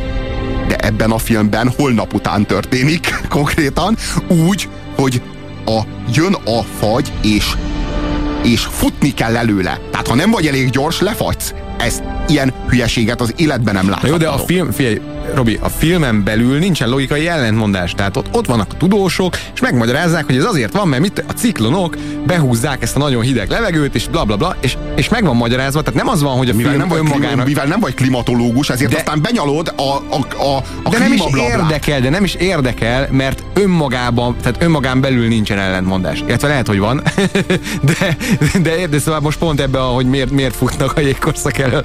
Tehát ebben nincs ellentmondás. Ott van a tudós bácsi, és megmagyarázza. Az egy dolog, hogy ez egy oltári nagy baromság, de maga, tehát a jelenet működik. Tehát én végig izgultam, mert futott a karakter, és tök jó volt fölépítve a jelenet. És működött. Kaptunk SMS-eket. Mi tércsapkodva röhögtük végig a Holnap utánt a barátaimmal, és tapsoltunk minden megmenekülésnél, azóta együtt járunk rossz filmeket nézni. Na igen, de egy tudományosan pontos magyarázat egy átlagnézőt nem szórakoztat, írja a kedves SMS író. És a lényeg nem kisipar, hanem futószalaggyár, írja nekünk Gábor. Sziasztok, a hajléktalannak méreg drága kolli kutyája van. Igen, hát, ebből is látszik, hogy egy külön castingon választották ki a kutyát, és egy külön castingon választották ki a hajléktalant. A filmiparban a gyerek és a kutya a tuti kasszasiker, zárójel, a pornószínész ismerősöm szerint ez a pornóra határozottan igaz, írja nekünk VK. Nagyon vicces. Sziasztok, egyébként a Holnap utánnak létezik egy C-kategóriás trash változata, Jeff Fehével és Erika Elinyákkal a főszerepben, az alaptörténet ugyanaz, csak gagyi trükkökkel, írja nekünk János. Megnézzük. Szerintem is az a lényeg, hogy látványában ez egy kísérlet az egyébként elképzelhető katasztrófa vizualizálására. És én ezért néztem meg, amivel szerintem neked bajod van, az az átlag amerikai filmgyártás kliséi. Meg az, amikor hülyeséget akarnak lenyomni a torkomon elsősorban. Na jó, de ez a kettő azért eléggé hasonló. Kéz a kézben jár. Szenzációs hírek az amerikai-mexikói határról. Alig fél órával ezelőtt a mexikói hatóságok lezárták a határt a tömegesen délfelé tartó amerikai menekültek miatt, akik a közelgő vihar előtt próbálnak biztos helyre menni. Ezek az emberek abban a hitben jöttek ide, hogy átléphetnek Mexikóba, de zárt. És most a törvénytelen bevándorlás drámai ellentéteként emberek ezrei kelnek át a Rio Grande-n Mexikóba. A körülöttem kibontakozó helyzet egyszerre tükröz elszántságot és csalódottságot. Az emberek kocsijukat hátrahagyva, kezükben csomagjaikkal gázolnak át a folyón, hogy eljussanak illegálisan Mexikóba. Hát ebben a filmben egyébként nem is játszanak annyira rossz színészek. Még játszik benne többek közt az Ian Holm, aki nekem nagy kedvencem. Tehát a Jake Gyllenhaal és a Dennis Quaid, rájuk is azt lehet mondani, hogy ezen, hogy mondjam. Hát láttuk őket már jó filmben. Láttuk őket már egészen jó filmekben. Hát ez a film... A Holnap után ez szerintem egy 3-as film, a legjobb indulattal is. Én 4-est adok neki, tényleg nagyon élveztem. Hát rettenetes ostobaságok egymás hegyére hátára hányva, nekem elsőrendűen azzal van bajom, kifejezetten a Roland Emmerichel, hogy a Roland Emmerichnek a filmjében nem kifejezetten az átlag hollywoodi klisék azok, amik így működnek, mint minden hollywoodi filmben általában, hanem ő ezeket feltornyozza egymásra, és semmi mással nem dolgozik. Tehát, hogy ő annyira szolgáljan abból a bizonyos nagykönyvből dolgozik, ami a hollywoodi filmgyártás nagykönyve, hogy gyakorlatilag nincs is saját stílusa. Ő Mr. Hollywood. Na jó, de ez szórakoztató. Tehát, és ugye mivel nem amerikai, ezért ő ezt tudja így csinálni. Igen, mert nem neki kell szégyenkeznie miatta. Vétel. Reklám a Rádió Cafén. Kiteremtette az embert. Aki letépett egy fűszálat, elsőként fogta össze többét annak végével, s így szólt: bezárom. Aki járás közben először figyelte meg, nem a dolgok maradnak el mögöttem, én megyek. Aki elsőként fogalmazta meg a nyilvánvalót: meg fogok halni. Puzsér Róbert Forrás című kötete Magyar Dávid fotóival és Müller Péter ajánlásával még kapható a könyvesboltokban. Reklámot hallottatok. Jó vételt kívánunk. Ez a Rádió Café, a Rádió Cafén a hétmesterlövészét halljátok, Puzsér Róberttel és Szegedi Péterrel. 0629986986 az SMS számunk, erre írhattok nekünk. Reflektálhatok a felvetéseinkre ebben a mai adásban, eltanácsolunk titeket különböző filmektől, olyan filmektől, amelyek nem méltóak arra, hogy kikölcsönözzétek őket. Ilyen film például az Egyedül a sötétben, ilyen film például a Háború a Földön, és ilyen film a Holnap után. Amiről pedig most beszélni fogunk, az mindennek az alja. Mindennek az alja, ami elképzelhető. Továbbá, ami elképzelhetetlen. Nem tudjátok, ezt tényleg nem tudjátok elhinni, hogy ilyen létezik. Néhány SMS-t azért még beolvasok, hogy csigázalak titeket. A mai adás parádés, írja a kedves SMS író, és egy kacagó smiley-val teszi még nyomatékosabbá az üzenetét. Szerintem a film érdeme, hogy a kukoricazabáló baromnak is befeszíti az agyába a globális klímakatasztrófa nehéz fogalmát. Nem-e? Kérdezi a G. nehéz vitatkozni, biztosan valamiféle fogalmat alkot a klímakatasztrófáról. Na várjál, akkor a 2012-nek meg az az üzenete, hogy 2012-ben minden megy le a lefolyón. Tényleg? Az arról szól, hogy kihúzzák a dugót? Hát én nem láttam, Roland Emmerichtől bármi kitelik, az az igazság. Na, ami most jön.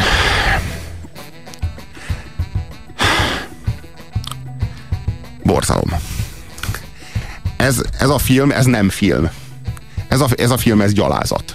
Ez mindennek az alja. Ez az Álom.net című film. Álom.net. .ne, nézzétek meg. N. Forgács Gábor rendezte, fontos megemlíteni, hogy ez N. Forgács Gábor, vagyis nem Forgács Gábor, tehát nem az a Forgács Gábor, akit ti ismertek.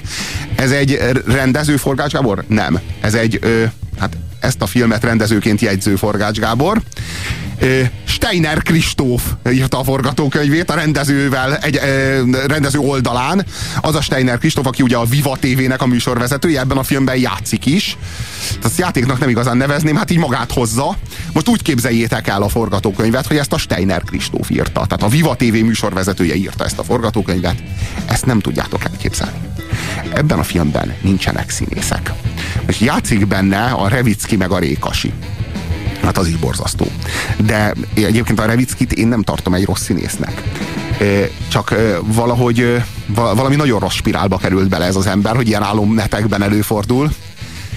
Ez a film, ez, mondom, a főbb szerepeket nem színészek játszák, hanem mindenféle modellek. És úgy játszák, hogy az valami gyalázatos. Én nem tudom, tehát, hogy így azt így nem látta, vagy nem látta rendező a filmet, vagy így nem szólt, hogy figyelj, te most... Tehát elég lett volna azt mondani a Labanc Lillának, hogy hozzad magadat, Lilla. De nem. Lilla, te neked egy ilyen nagyon-nagyon-nagyon buta csajt kell játszanod. Ezt, és onnantól kezdve tényleg! Akkor eljátszom! Tehát azt nem lehet, azt nem tudjátok elképzelni azt, ami ebben a filmben előfordul. Olyan, a szégyen gyalázat, azzal nem fejeztem ki semmit arról, hogy az Álom.net az milyen film.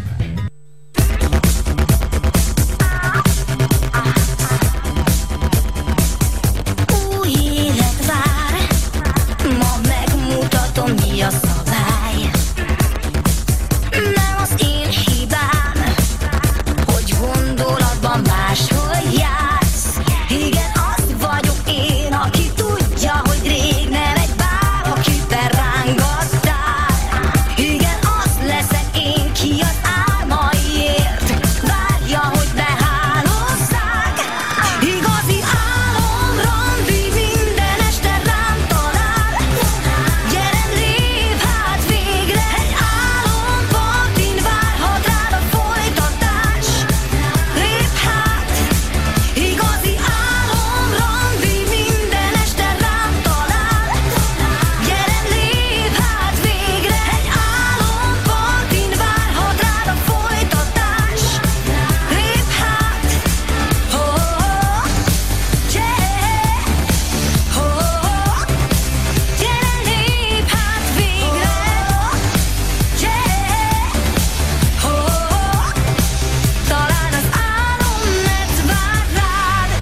rengeteg SMS kapunk. Alapvető fizikai törvényszerűség, hogy a lefelé áramló levegő melegszik 100 méterenként 1 fokot. Ennyit a ciklonról, ami hideget szív le a magas légkörről, írja a Holnap Utánnal kapcsolatban a kedves SMS író. Aztán itt van egy SMS. A másik fiúnak, aki nem a Robi, szexisebb a hangja, én neki hiszek, csók, vica. Megelevenedett az Álom.net című film az SMS falon? Ezt a filmből kaptuk, ezt az SMS-t. Ez fantasztikus! Írjatok még nekünk, lányok! Ez igen. Állítsátok már le. Ne, írja a különböző SMS-ek, írják a különböző hallgatók. Tudom, hogy a műsor nem erről szól, de a Viharsziget a mozikban ajánlott megtekintésre. Igen, ez az új Scorsese film. Ajánlott, kifejezetten ajánlott. Én is láttam. Nézzétek meg, nagyon jó filmről beszélünk. Na, térjünk ki az Álom.netre. Erre nem lehet erre a filmre mit mondani. Tehát itt olyan dolgok történnek, konkrétan a Revickinek van egy jelenete a Rékasival, ami logikailag egyszerűen túl későn megy le a filmben. Tehát olyan dolgokat mondanak el abban a jelenetben, amiről akkor ők még nem is tudnak konkrétan. Tehát olyan dolgok vannak ebben a filmben, hogy az félelmetes. Olyan, van, és az netezésről szól többé-kevésbé a film, és olyanok vannak benne, hogy blogüzi. Az mi az a blogüzi?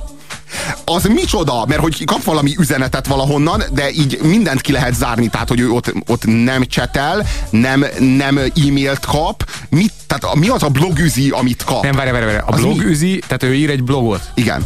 És a blogüzi, az a blogbejegyzés, csak gondolom, lehet, hogy ő egy olyan skint használ, ami ilyen szőkenő skin. Csak én azt nem értem, hogy amikor elmegy otthonról, akkor azt mondja a hugának, hogy aztán ne kuksízz bele a blogomba. De a blog az egy nyilvános napló, az a neten van. Mi az, hogy ne kuksizz a blogomba? Akkor miért ír blogot? Akkor miért nem naplót ír? Tehát, hogy olyan annyi hülyeség zajlik ebben, hogy az valami félelmetes, valami az... Igen, egyébként az a nagyobb kérdés, hogy amiközben megy ugye alatta egy ilyen MSN-szerű chat dolog, igen. Abba viszont ezek szerint idegenek is be tudnak szállni, mert ugye ez Álom.net, akiről ugye a végéig... Lelőjük ezt a hatalmas... Lenelőd, mert mit szólnak a hallgatóink. Na igen? Szóval nem tudjuk, hogy kiderül-e a végén, hogy ki ez az Álom.net. Na mindegy, szóval ő ismeretlenül csatlakozik vele. Szerintem azt nem találták ki. Steiner Kristófból nem tellett egy Álom.netre, hogy azt most kicsoda. Ez a címe a filmnek, és erről szól, hogy ki az az Álom.net, és a végén nem derül ki. Tehát így szerintem az igazgató. Szerintem a Revicki. Amelyik a végén eltűnik két nővel, hát az is annyira szégyenletes, hogy az valami szörnyel. Két tanárnővel és így integet, hogy így viszi valahova a két tanárnőt, na vajon hova. Annyira, tehát hogy mondjam, tehát akarjátok nagyon szégyelni magatokat, akkor nagyon tudom ajánlani nektek ezt a filmet. Oké, Csansznik, szép volt. Most már csak egy hajszál választ el titeket attól, hogy igazi pomponlányok legyetek. Miről beszélsz? Hát a szabályokról. Első szabály. Egy pomponlánynak makulátlan a bőre és a haja.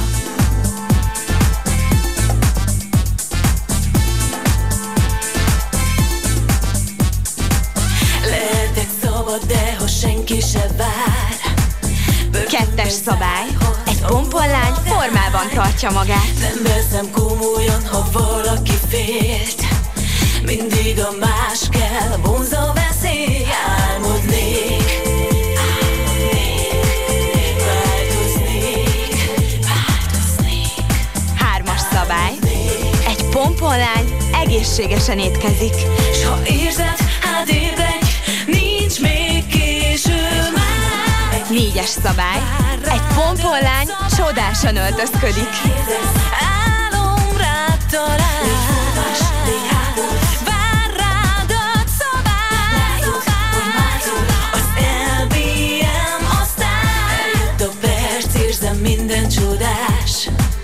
Jó a szabály, nincs. És ami a legfontosabb szabály. Egy pomponlány sosem tartja be mások szabályait. A holnap végre ma útól is ért. Álmodnék, változnék. Álmodnék. S ha érzed, hát ébredj, az LBM aztán. Ez a film 1.3-as az IMDb-n, és pedig nem kevés szavazat alapján. Hány szavazatot kapott? 700-at. 700 szavazat alapján. Na most, itt az idő, kedves hallgatók, hogy valami fontosat tegyünk együtt. Én még ennek a műsornak a történetében soha nem hívtam föl közös cselekvésre senkit, de most igen, mert itt az idő, hogy együtt, összefogva, megfogva egymás kezét valami fontosat tegyünk. Az IMDb bottom listára, vagyis a legrosszabb filmek listájára 1500 szavazattal lehet fölkerülni. Ez a film 1.3-as. A jelenleg legrosszabb film az IMDb-n az 1.4-es. Tehát ez a film már is a legrosszabb film lehet valaha. Összesen 800 szavazat hiányzik ahhoz, hogy ez a film a legrosszabb film legyen valaha. Már az átlag megvan. Ezen már csak javítani nem szabad. Ha minden ötödik kedves hallgató kettest ad ennek a filmnek, még akkor is meg lehet. Mindenki fogjon kézen egy másik embert, és együtt hiszem, hogy elegendően leszünk. Ne csüggedjetek! Higgyünk a szeretet és az összefogás erejében. Igen, mindenki hozzon magával még egy embert, és szavazzatok. Igen, jól halljátok. Ez a Rádió Cafén a hét mesterlövésze, és társadalmi célú felhívással fordulunk hozzátok. Az IMDb-n, vagyis az Internet Movie Database-en, az imdb.com-on szavazzatok az álom.net-re. Tegyünk közösen valami fontosat. Legyen az álom.net a legrosszabb film valaha. A pontszáma alapján, mondom, 1.2-es, már most a legrosszabb film valaha. az azt jelenti, hogy nagyon vigyázzatok, ha a kézikamera kerül a kezetekbe, mert ha nem vigyáztok, nagyon kalimpáltok vele, esetleg jobb filmet csináltok, mint az Álom.net. Szavazzatok mindannyian, hiszem, hogy elegendően leszünk, és képesek leszünk arra, hogy az Álom.net-et valaha minden idők legrosszabb filmjévé tegyük.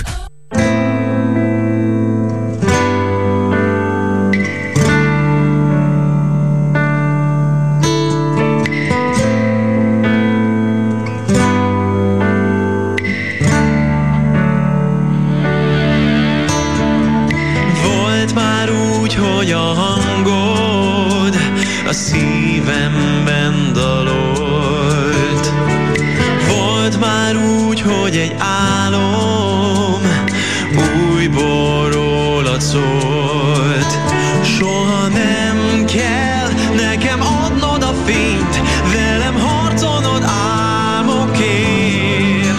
Soha nem volt olyan igazi még, aki utamon elkísér.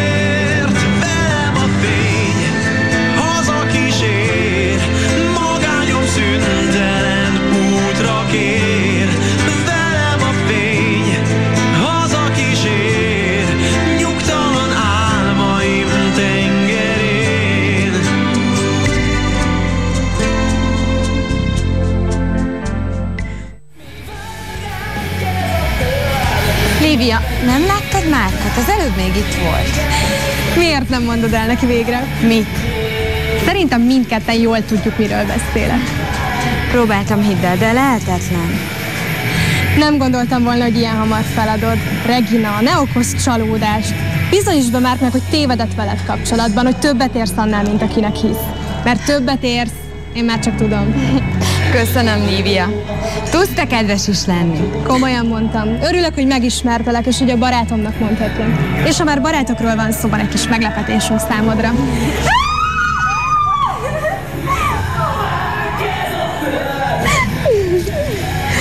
Csajok, felkészültetek?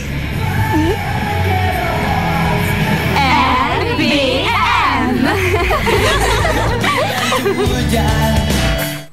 Regina, ne okozz csalódást! Mi ez? Mi zajlik itt? Kedves SMS író azt írja, hogy egy általános iskolás színi előadás is minőségibb, és ez a TV karácsonyi műsorán ment. Sőt, azt jó, ha tudjátok, hogy ez a film nem bukott meg.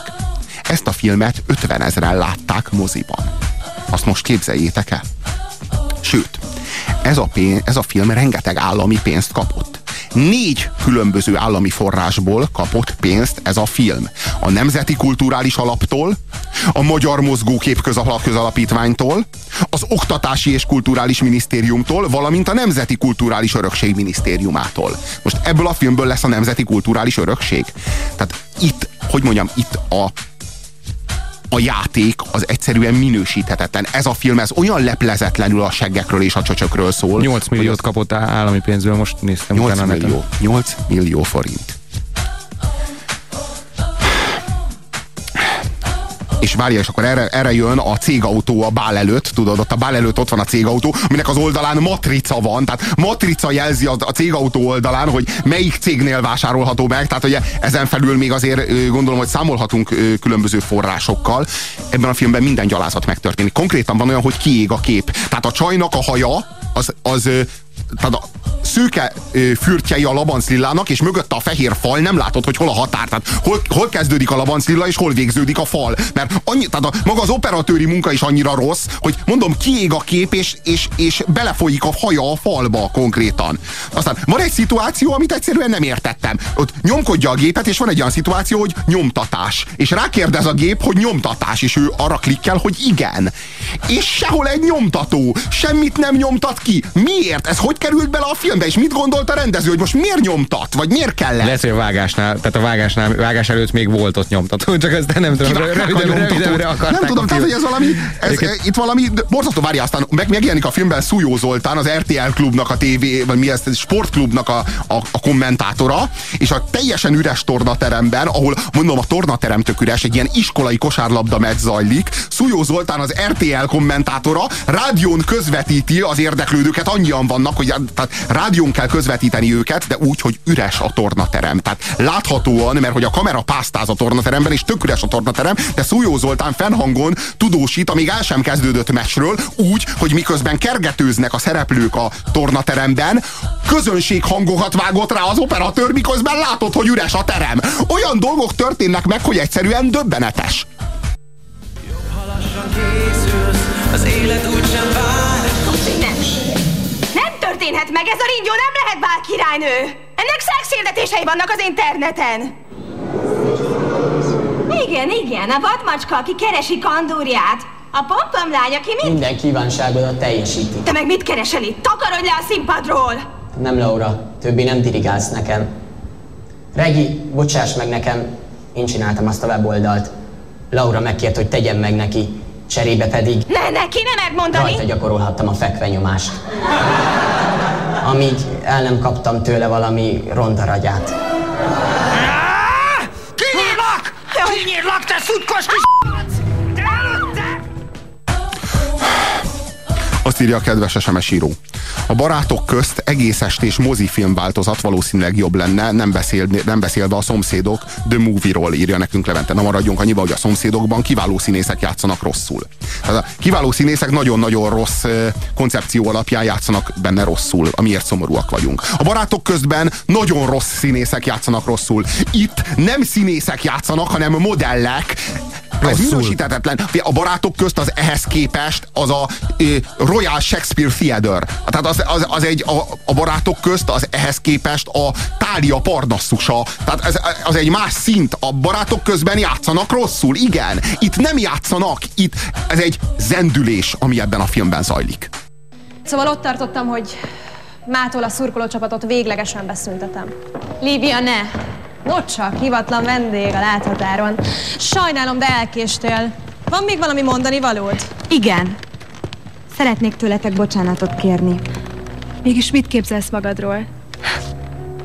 Ide jössz a póthajaddal, a pink pamacsos tolladdal, és eljátszod, hogy a virághímja te saját Barbie házad? Sajnálom, hibát követtem el. Sajnálod, sajnálod. Mit gondolsz, ezzel mindent megoldasz? A Diri üvöltözött velünk a meccs előtt. Vedd már észre, hogy ez már itt nem csak rólad szól. A szurkolócsapat nincs többé. Pont ez az, amiről szerettem volna veled beszélni. Neked ehhez már semmi közöd. Tévedsz, Lívia, mert van. Köszönöm, lányok, végeztünk. Nem, még nem végeztünk. De igen, Regina. Már megszavaztuk, a szurkolócsapat nincs többé, te pedig nem vagy többé kapitány. Érdekes, én erre a szavazásra nem emlékszem. Én sem. Alice... Lányok, nem akarom taglalni, miért kell megbíznotok bennem. De higgyétek el, hogy fontosak vagytok ti is, és a csapat is. Nagy árat fizettem azért, hogy nem tudtam eldönteni, kik az igaz barátok körülöttem. Elvesztettem valakit, akiről azt hittem, hogy szeret, és valakit, akiről azt hittem, hogy szerethet. Egy pofon kellett mindahhoz, hogy rájöjjek mindenre. Csak azt akartam, tudjátok mindezt, mielőtt szavazni kezdtek. Na jó, elég a lelki dumából. Tegye fel a kezét, aki továbbra is megbízik Pimki-Mimkiben, és azt szeretné, hogy legyen szurkolócsapat, mert szívem éljén megszerette ezt a plázapudlit.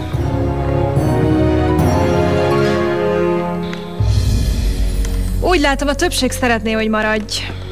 Én pedig nem állhatok a demokrácia útjában. Köszönöm, Lívia. Nekem köszönöm. Hanem a demokráciának. Még itt is demokráciára oktatnak minket. Na mit szóltok ehhez a játékhoz, ami itt zajlik? Az valami félelmetes. Szavaztunk, írja az SMS író, és vaz.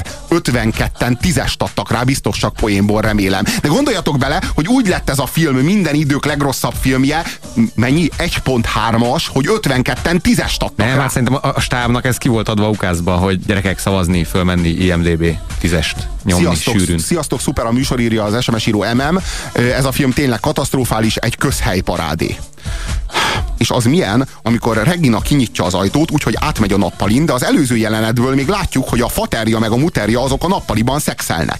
Tehát a fater meg a muter a nappaliban kell, hogy tehát az előbb csinálták az előző jelenetben még a nappaliban, és most Regina keresztül megy a nappalin, és megjelenik, tehát ismerjük a lakást. Tehát számos jelenet zajlott ott. Tehát hogyan? Hogy tehát olyan dolgok történnek meg itt, az olyan szinten nincs itt semmi átgondolva. Hogy a legjobb, amikor ugye az van, hogy a kosármeccs ez egy ilyen nagyon-nagyon fontos, tehát káromkodjunk egy kicsit, tehát dramaturgiailag nagyon-nagyon fontos, hogy a kosármeccs hogyan alakul, és látjuk, hogy ugye zajlik a kosármeccs egy-két vágásban, utána látjuk a pompomlányokat, és utána valaki megy ki a tornateremből, vagy már a tornaterem előtt, és csak így beledörmelik, hogy mellesleg nyertünk. És maga Reginát, tehát Reginát azt te érted, mert van egy jelenet, ahol mutogatja a farát, egész konkrétan olyan mélyre hajol le az üdítő automatába, hogy mindenki lássa a seggét. Majd a következő, vagy kettővel ezutáni jelenetben meg valaki meglátja őt melltartóban, és sikoltozva takargatja a melltartóját. Tehát, hogy most ez a csaj, ez most micsoda? Vagy hogyan? Ez sincs kitalálva, tehát nincs kitalálva, hogy ő most akkor egy kis rüfke, vagy pedig egy ilyen kis szende, vagy micsoda, most ez egyáltalán. Tehát azok után, hogy bugyom eltartóba megy bekopogni, vagy nem is, igen, ilyen háló neműszerűségbe megy, ugye bekopogni a bandának, tehát abból azt gondolom, hogy ő azért egy ilyen extrovertáltabb valaki. Igen, azt lehet mondani. Én ezt nem láttam, de tényleg égetni való az egész, írja a kedves SMS író, de jobban meggondolva tökéletesen passzol a celeb RTL Klub reflektor pacal szilikon fogalom körbe. De sírok attól, hogy pénzt vett el esetleg valami normálistól. Hát ezt gyorsan kiszámoljuk, ugye durván 3 millió adózó van, 8 millióba került, tehát akkor valamit nem tudunk elképzelni, hogy egy ennél jobb filmtől vette el a pénzt. Vagy hogy egy ennél rosszabbtól. A Superboys hogy maradhatott ki? Vetekszik az Álom.nettel. Én nem láttam. Még nem jelent meg DVD-n, szerintem. Na, akkor így. Na olyan fiúkák, elpattant egy hull. Milyen baromi vicces vagy, nem is tudtam, hogy ide férgeket is beengednek. Jó színész vagy, Regina. Már kezdtem azt hinni, hogy te más vagy. Jó szoka, te ismered őket? Nem. Vagyis igen. Jusszók a beszadás, milyen dumáljónak is csekkon. Azt hagyján, de hogy lehet így felöltözni? Ráadásul az új csajsz, így letagad minket. Nyugi fiú, menjünk hát Márkékhoz és folytassuk a garázsba.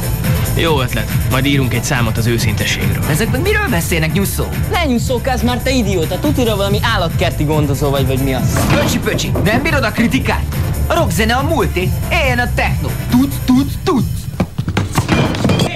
A balhét akartok kívül tágasabb. Most pedig lehet fizetni, és húzzatok innen! Nem lesz itt balhé. Persze, hogy nem, mert a srác még a csajnál is nyúszóká. Jaj, fiúk, ne verekedjetek! Hagyjátok abba! Fiúk, nem érek meg senkit! Tudod, mit bírok a babaképű virággimi surdibubékban? Nem. Mit? Semmit! Kikészítelek, mint Norbit a passzal! Hát számos is érted? Mit vagy már le? Surdi bugrik, meg milyen kikészítelek, mint Norbit a pacal. Gyíkarc. Sőt, van egy gyönyörű jelenet, ahol így az egyik srác próbál bevágódni náluk, és ő így bemond egy-két ilyen slang szót, amiről ő úgy gondolja, hogy a slang, és erre iszonyatos módon leoltják, hogy képzeli, hogy ide bejön, és olyan szlenggel oltják le, ami szintén arcpirító.